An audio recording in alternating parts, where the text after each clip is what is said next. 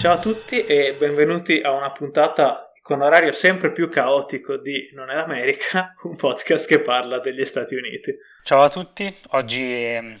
siamo in ritardo sempre per colpa mia eh, e più o meno sempre per i miei problemi ai denti, ehm, che però stiamo risolvendo. Eh, oggi parleremo di un paio di cose, ehm, uno che avevamo annunciato nel primo episodio dopo la pausa estiva, ovvero eh, l'infrastructure bill di cui avevamo parlato già tante volte anche negli primi episodi, ovvero quel mastodontico progetto di legge che prevederebbe in teoria investimenti per diverse migliaia di miliardi di dollari in infrastrutture che in teoria, secondo la campagna elettorale di Biden, avrebbe dovuto essere in una certa misura simile al Green New Deal, ma vedremo che in realtà poi alla fine questa infrastructure bill, che per ora ancora non è passata, e parleremo anche della dura strada politica che ha davanti per passare. Questa bill si è discostata molto dall'intento originario e parleremo anche eh, di Alexandria Ocasio-Cortez e del grande scandalo che c'è stato questa settimana con lei che ha partecipato al Met Gala con il vestito con scritto Tax the Rich, che ha scatenato un discorso molto di nicchia ma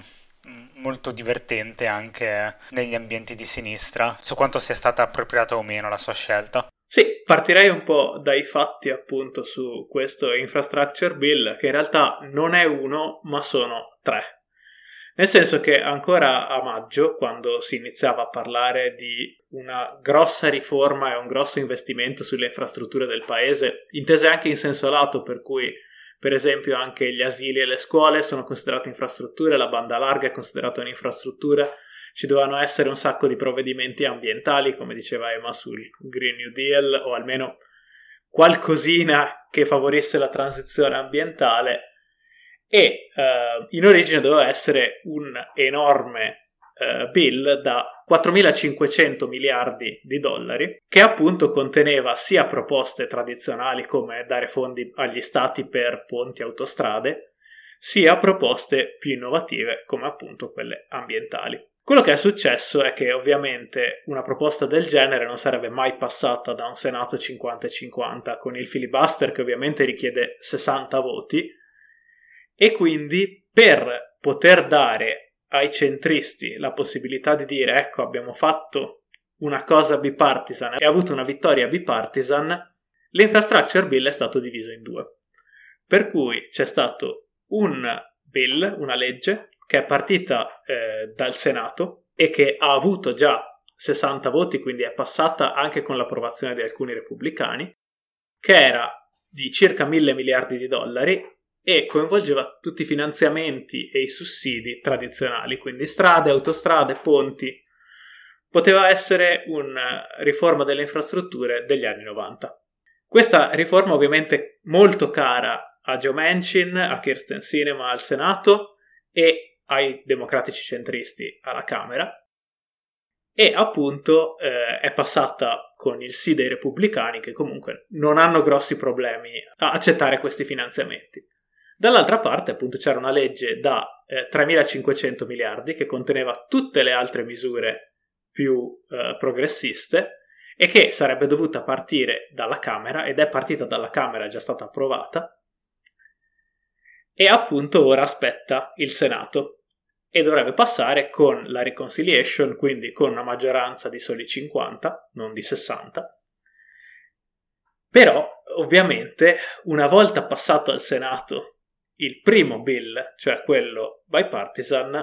hanno cominciato a mettere i bastoni fra le ruote. Per cui eh, Joe Manchin al Senato ha iniziato a dire che 3.500 miliardi sono troppi, che c'è un rischio inflazione, che eh, comunque queste spese enormi utilizzando lo strumento della riconciliazione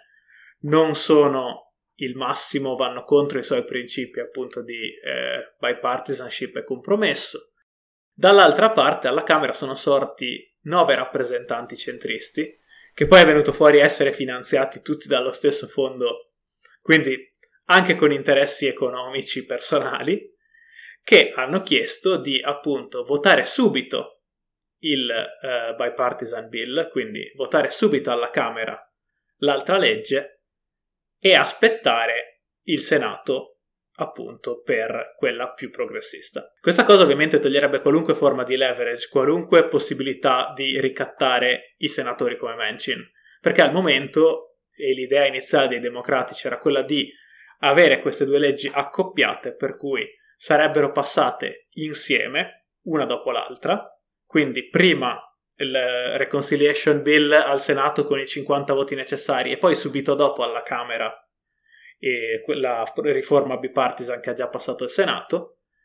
in modo da appunto dare un contentino a tutti, far passare sia le misure progressiste che quelle volute dai centristi bipartisan allo stesso tempo e non dare la possibilità a nessuno di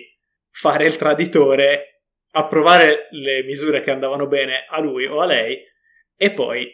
bocciare le altre. In realtà pare che appunto eh, questi rappresentanti centristi abbiano ottenuto una data che è settimana prossima per votare alla Camera. Ora non si sa se Nancy Pelosi effettivamente farà votare la misura da mille miliardi bipartisan alla Camera prima che ci sia un voto al Senato. Ma questo voto al Senato è sempre più aleatorio perché prima Manchin ha detto che non si può fare a inizio ottobre, ora sta parlando già del 2022 quindi in realtà pare sempre più chiaro che passerà la riforma eh, centrista tradizionalista da mille miliardi e l'altra chi lo sa. Ovviamente quello che ha detto Fede rappresenta una problematica non indifferente per quello che è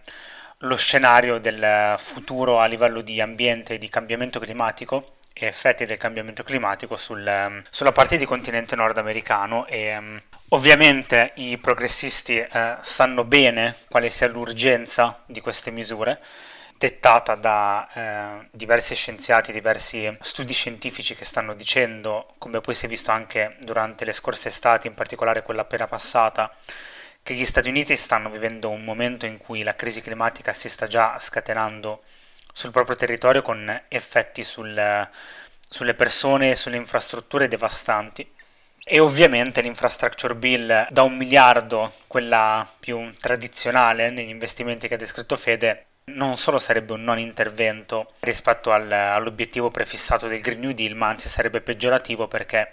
è evidente che qualsiasi investimento in infrastrutture stradali o in uh, infrastrutture tradizionali aumenterebbe il problema dell'inquinamento dettato sia dalla loro costruzione sia dal fatto che ovviamente questo avrebbe un effetto sulla circolazione delle macchine spingendola ancora più in alto, non andrebbe a intervenire su temi quali ad esempio quello del trasporto pubblico, quindi sarebbe ovviamente peggiorativa. Ricordiamo che gli Stati Uniti nella scorsa estate hanno eh, avuto diversi problemi a livello di disastri naturali, i ben noti wildfires in California si sono ripresentati anche quest'anno e sono stati i peggiori della storia statunitense nel continente nordamericano si sono registrate la temperatura più alta mai registrata sulla Terra, nella Death Valley californiana, mentre il Canada ha avuto per um, una settimana buona eh, una temperatura di 47-48 gradi centigradi. I fenomeni violenti come gli uragani o le trombe d'aria sono stati molto pesanti quest'anno sugli Stati Uniti, con danni per miliardi di dollari e ironicamente anche sulle infrastrutture che questa bill più tradizionale vorrebbe mm, continuare a investire. Ed è evidente quindi che tutto questo mette alla luce come ci sia una necessità molto forte di un cambiamento di paradigma molto radicale. Tra l'altro il Green New Deal proposto da Ocasio Cortez e dai progressisti non è in realtà un progetto di legge radicale come quello che servirebbe veramente per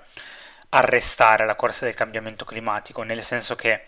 il Green New Deal si basa di fatto sull'idea che si possono mm, eh, creare delle politiche espansive per l'economia, quindi creando posti di lavoro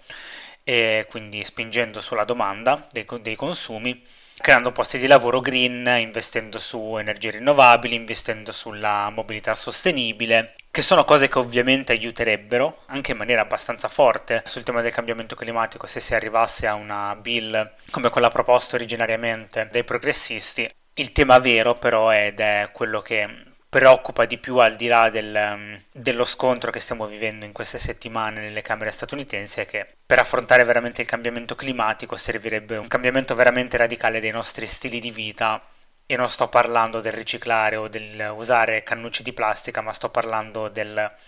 rifondare quasi da zero le città statunitensi che sono città sprawled in inglese, eh, diffuse o sdraiate in italiano, cioè città che si estendono per decine di chilometri eh, senza densità abitativa, ehm, senza densità di esercizi commerciali vicino alle abitazioni o di servizi vicino alle abitazioni che costringono quindi le persone a spostarsi sempre in macchina, con lunghe distanze tra le città non coperte da trasporto pubblico. Questo è solo un esempio, però che mm, fa capire quanto in realtà la crisi climatica negli Stati Uniti, che è già arrivata, eh, che è già lì e che sta creando una quantità di danni già oggi, già ogni anno, veramente esorbitante per il bilancio statale statunitense, non può essere affrontata di sicuro con un investimento in strade, ponti o edifici tradizionali e non può nemmeno in realtà essere affrontata in maniera radicale da un Green New Deal, che sarebbe comunque un passo in avanti almeno auspicabile nella direzione giusta. Sì, tanto per dare appunto dei numeri, il Green New Deal originale come proposto durante la campagna alle primarie da Bernie era di circa 20 miliardi in 10 anni. Questa riforma, appunto, la versione passata alla Camera, sono 3.500 miliardi, quindi stiamo parlando già di una riduzione di più di tre quarti. Si potrebbe benissimo arrivare a zero perché non è assolutamente detto che passi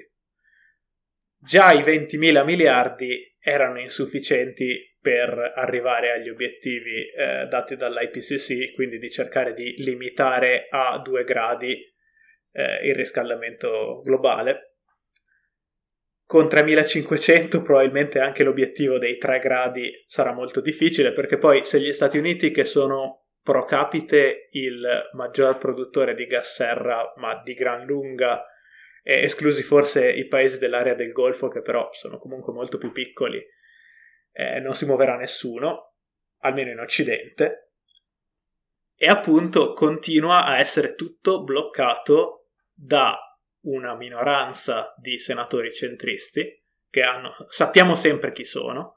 e da una minoranza di rappresentanti alla Camera centristi che appunto stanno cercando di inceppare il meccanismo di questo eh, voto incrociato. Questa cosa tra l'altro è complicata dal fatto che in questo momento sta scadendo il cosiddetto debt ceiling, perché il debito pubblico americano è limitato per legge e quindi ogni anno o due serve una nuova legge che riautorizzi il debito pubblico e autorizzi un aumento di questo tetto del debito. Questa cosa in passato è stata usata politicamente sia dai repubblicani che dai democratici, ha causato anche degli shutdown del governo, perché appunto se si supera il tetto del debito senza un rinnovo della legge, le attività del governo si fermano, non si pagano gli stipendi ai dipendenti pubblici, è un disastro. E appunto i centristi e soprattutto i repubblicani, ma anche i democratici centristi, stanno usando il tetto del debito come arma in questa lotta per non far passare misure ambientaliste. Poi, eh, fortunatamente, i progressisti alla Camera si sono mossi un po' meglio che in passato e per esempio è di oggi la notizia che sono riusciti a far rimuovere dall'autorizzazione a aumentare il tetto del debito un miliardo di finanziamenti a Israele per pagare il sistema missilistico Iron Dome. Ci sono tante altre piccole azioni che stanno riuscendo a fare, il problema è che appunto non hanno leverage, non hanno possibilità di esercitare potere sulle cose grosse. Sì, e ripetiamo, questa cosa è un disastro perché, perché anche nella più rose delle ipotesi che sarebbe stato il Green New Deal da 20 mila miliardi in 10 anni, anche quello non sarebbe stato abbastanza. E, ed è evidente come questo sia l'ennesimo fallimento della classe dirigente statunitense nel riconoscere quali sono le vere urgenze sociali che la propria popolazione ovunque, negli stati repubblicani tanto quanto negli stati democratici, tanto nelle aree urbane quanto in quelle rurali, vivono tutte le persone statunitensi. No, tra l'altro, appunto, la presidenza Biden proprio in questi giorni ha dichiarato che il nuovo rapporto dell'IPCC uscito da poco che appunto prospetta un aumento ben oltre i 3 gradi centigradi, che sarebbe disastroso anche solo per l'agricoltura, non è un motivo sufficiente per bandire la pratica del fracking. Ricordiamo che Biden e Kamala erano quelli che durante la campagna elettorale twittavano una volta al giorno Believe the Scientists in relazione al tema del vaccino, cioè credete agli scienziati e credete a quello che dicono. Come ho sempre pensato e come ho sempre dimostrato, il credere alla scienza e il credere agli scienziati eh, lo si fa spesso e volentieri solo quando eh, gli scienziati dicono cose allineate con eh, il proprio progetto politico, purtroppo, e questo vale sia per gli scienziati eh, delle scienze dure che per gli scienziati sociali. No, ma infatti eh, se i progressisti non hanno armi, perché i progressisti vogliono far passare delle riforme, non sono contenti con lo status quo. I centristi, per definizione, sono felici dello status quo, anche se su alcuni temi, come per esempio la riforma del diritto di voto, dovrebbero stare attenti anche loro perché eh, una maggioranza permanente repubblicana non fa bene nemmeno a loro e alle loro chance di essere rieletti. Però diamogli credito, su alcuni temi non sono favorevoli allo status quo, sono pienamente reazionari. esatto, però in generale, essendo molto più a loro agio con le cose come sono, i centristi hanno molta più facilità a bloccare tutto, mentre i progressisti devono far passare cose. E ehm, le riforme del diritto di voto una legge federale sull'aborto, le riforme appunto sull'infrastruttura sul Green New Deal, i sostegni alla popolazione colpita dal Covid, una riforma sanitaria di cui non si parla purtroppo più, è, è, morta e sepolta, però nel 2020 era stato un tema centrale della campagna elettorale. Eh sai, c'è una pandemia globale. Tutte queste cose hanno bisogno di voti per passare e i centristi possono mettersi in mezzo con un Senato 50-50 e dire No, noi non le vogliamo. Quindi, secondo me, non spetta poi ai progressisti muoversi oltre un certo livello, cioè i progressisti possono evitare di far passare le porcate peggiori. In alcuni casi l'hanno fatto, in altri casi meno. Sull'immigrazione vediamo che le cose non stanno andando molto bene e non sento grandi lamentele da parte loro. Però in generale la responsabilità principale di far passare le riforme, di avere un'azione incisiva sui temi che effettivamente decideranno la vita degli americani e direi di tutto il mondo nel caso del clima e in altri casi nei prossimi anni, la responsabilità è di Biden e della presidenza. Se mai ci sarà un processo su queste robe, di sicuro non saranno i progressisti che finiranno sul banco degli imputati e di sicuro per quanto li critichiamo adesso, perché è giusto quando si fa commentario politico criticare tutti, eh, o essere critici nei confronti di tutti e non, non idolatrare ciecamente nessuno, è evidente che le responsabilità di ste porcate siano del movimento centrista e conservatore. Ma al di là dei centristi, mi pare che appunto Biden sia l'unico che ha il potere di fare pressione sui centristi, ha il controllo del partito, ha il controllo della Casa Bianca, ha il cosiddetto bully pulpit, cioè lui può fare dichiarazioni che comunque hanno un peso enorme. Un uh, presidente democratico a cui tutti i riformisti dichiarano di ispirarsi, cioè Franklin Delano Roosevelt negli anni 30, ha iniziato la pratica delle cosiddette fireside chat, cioè le chiacchierate al caminetto, e praticamente aveva un filo diretto con il popolo americano che usava politicamente, quindi usava la sua posizione di forza di rappresentante dello Stato, di capo dello Stato, perché poi la struttura costituzionale americana di divisione dei poteri è terribile e andrebbe riformata assolutamente, però una volta che un presidente ha quel potere, effettivamente sarebbe il caso di usarlo per far passare un'agenda politica e mettere pressione sui propri rappresentanti.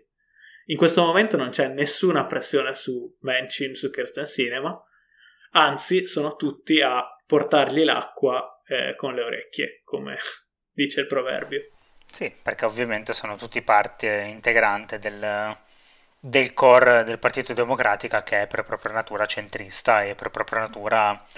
legato a interessi eh, che abbiamo già descritto tante volte, che non sono nella maggior parte dei casi quelli del proprio elettorato, ma quelli di eh, persone che li finanziano in generale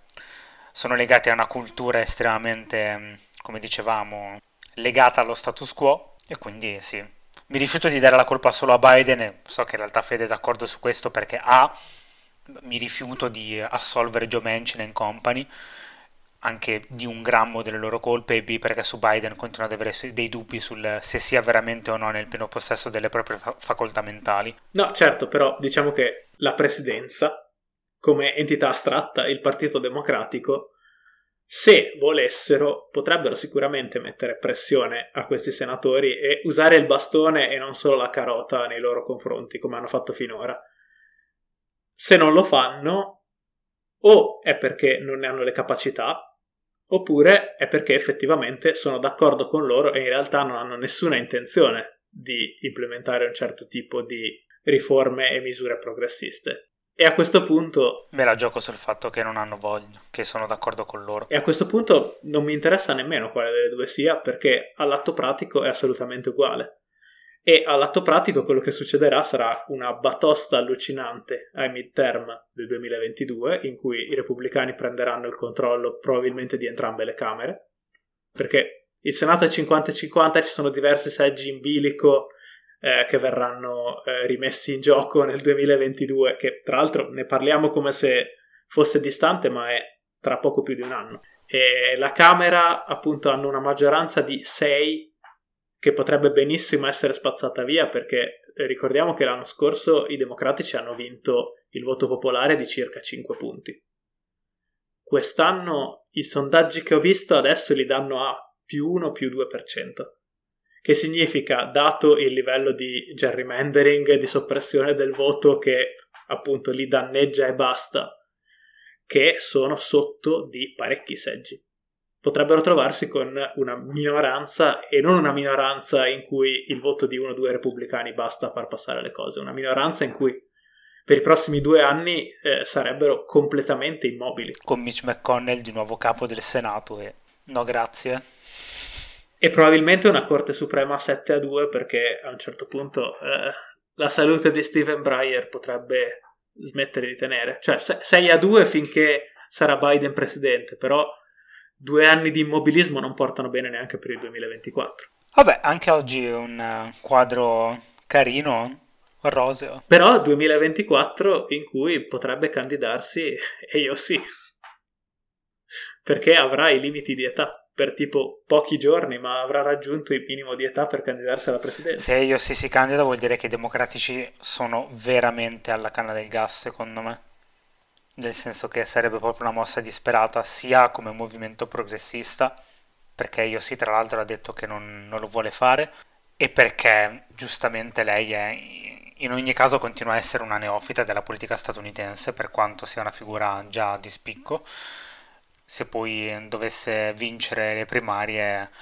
Abbiamo già detto, mi pare, abbiamo già avuto la discussione su quanto io sì sia odiata da grande parte del, sia dell'establishment democratico, sia da parte dell'elettorato, tanto repubblicano quanto democratico.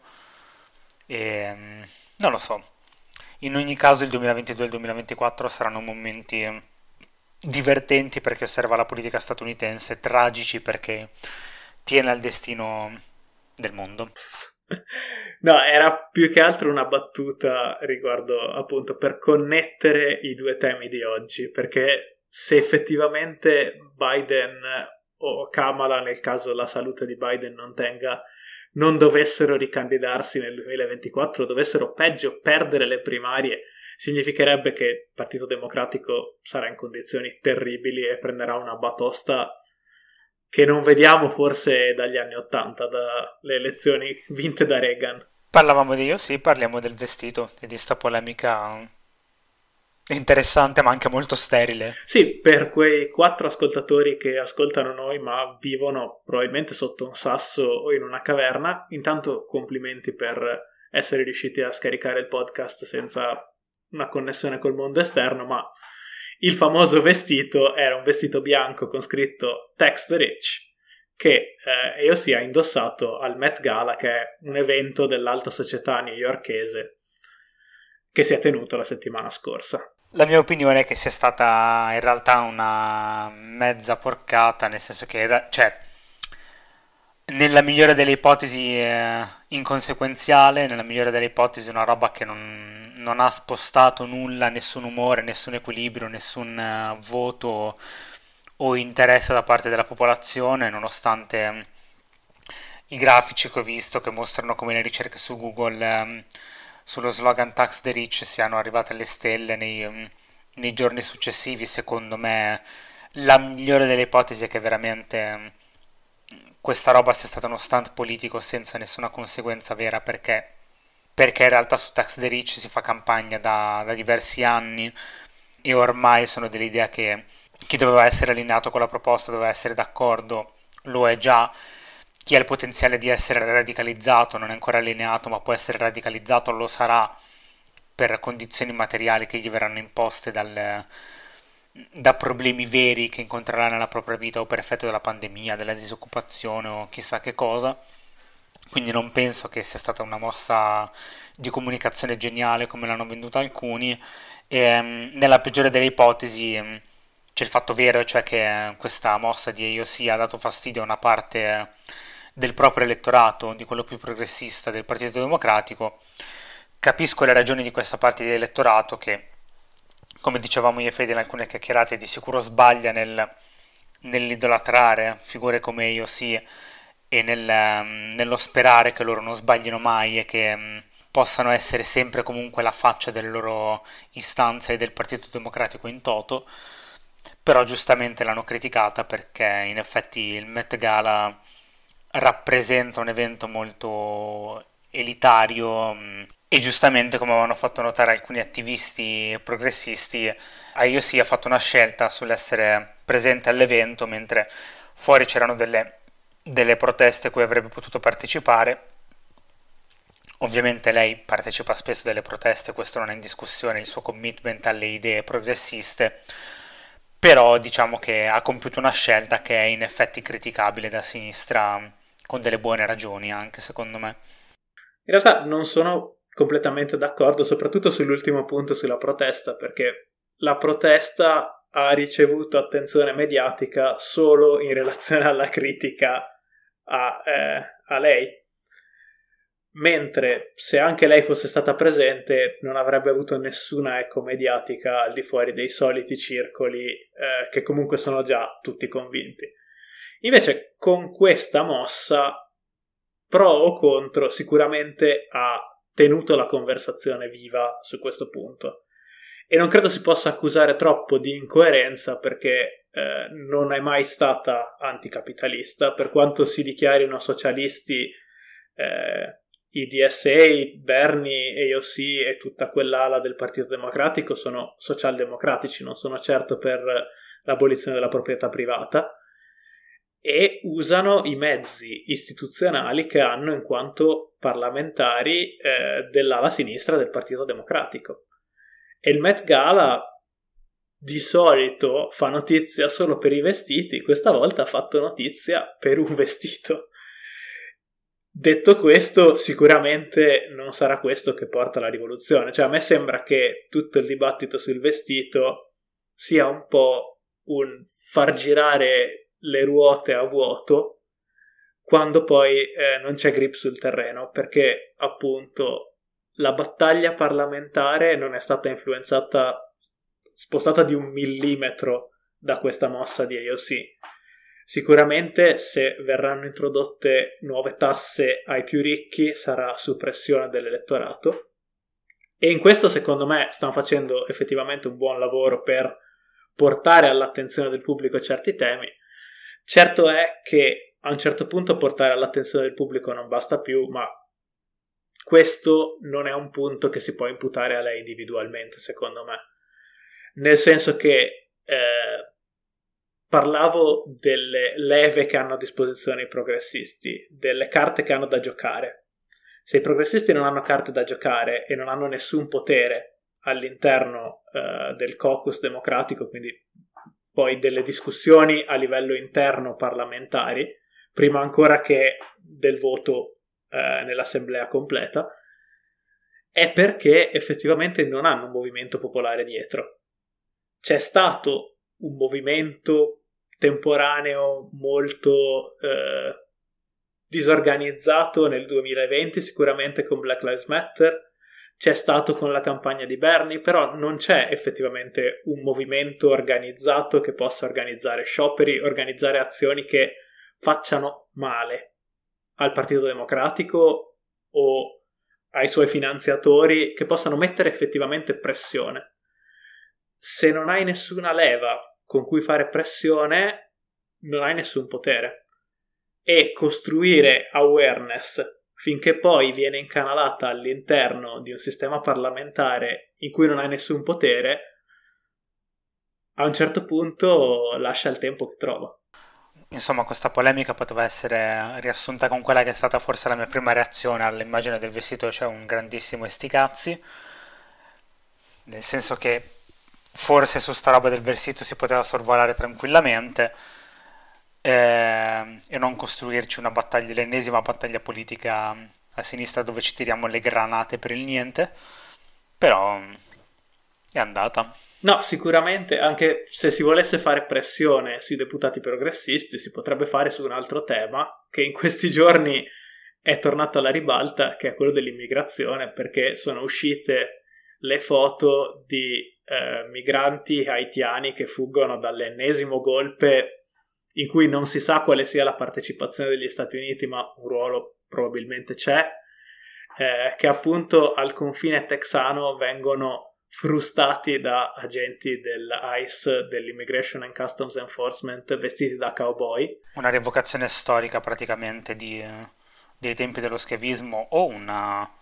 un cosplay di Django Unchained. Sì, appunto, una specie di rievocazione del sud ante guerra civile. Nel frattempo è di nuovo di oggi la notizia che Biden utilizzerà lo stesso strumento legale usato da Trump per negare l'accesso agli Stati Uniti a circa 700.000 richiedenti asilo da Haiti in maggioranza ma anche da altri paesi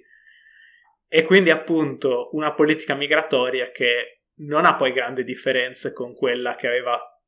denunciato a gran voce che i democratici avevano dichiarato disumana eh, durante la campagna elettorale. Diciamo che su questo un po' più di attività da parte dei deputati progressisti farebbe bene, forse non per i migranti, ma se non altro per mantenere il tema vivo sulla scena politica. L'ultima notizia in chiusura è in realtà abbastanza related a quello di cui abbiamo parlato nell'ultimo episodio, cioè sul diritto di aborto negli Stati Uniti. Dicevamo che quella sentenza malefica sul Texas stava aprendo la strada all'eliminazione di Roe v. Wade e del diritto di aborto negli Stati Uniti. Ehm, la Corte Suprema ha annunciato questa settimana che a dicembre si pronuncerà su una legge del Mississippi, se non mi ricordo male, che è in um, aperto contrasto rispetto a Roe v. Wade che eh, in caso di pronuncia favorevole della Corte Suprema porterebbe di fatto a quello che è lo scenario peggiore, cioè all'eliminazione del diritto costituzionale all'aborto dalla Carta Costituzionale appunto e quindi la sua eliminazione come diritto federale e facendo tornare gli Stati Uniti al pre-1973. Speriamo di non dover fare mai quell'episodio di podcast, però allacciamo le cinture di sicurezza perché è un anno che lo diciamo e da quando è stata eletta Amy Coney Barrett che sappiamo che, che questo giorno sarebbe arrivato e insomma teniamoci forte. Se non sarà dicembre sarà forse nel 2022, ma credo che arriverà presto purtroppo. Purtroppo sì su questa nota serenissima, buon mercoledì o qualsiasi giorno stiate ascoltando questo episodio e ciao. Ciao.